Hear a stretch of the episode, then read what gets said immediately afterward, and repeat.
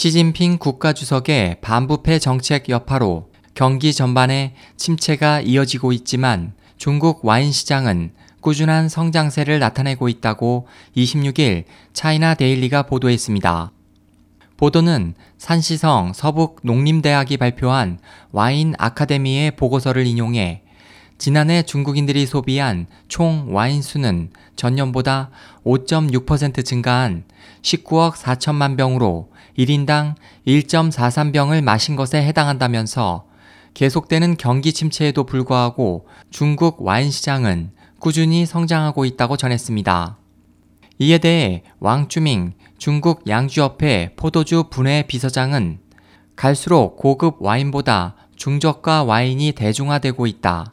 예전에는 와인이 사업 거래를 위한 고가의 선물 수단이었지만 현재는 저렴한 와인이 더 많이 나가고 있다. 특히 동부 연안의 주요 도시에서 와인 소비가 빠르게 늘고 있다고 말했습니다. 올 들어 중국에서는 자유무역협정 체결로 칠레산 와인이 무관세로 수입되고 있으며 호주산 와인도 3년 내 세금이 면제될 예정입니다. SOH 희망지성 국제방송 홍승일이었습니다.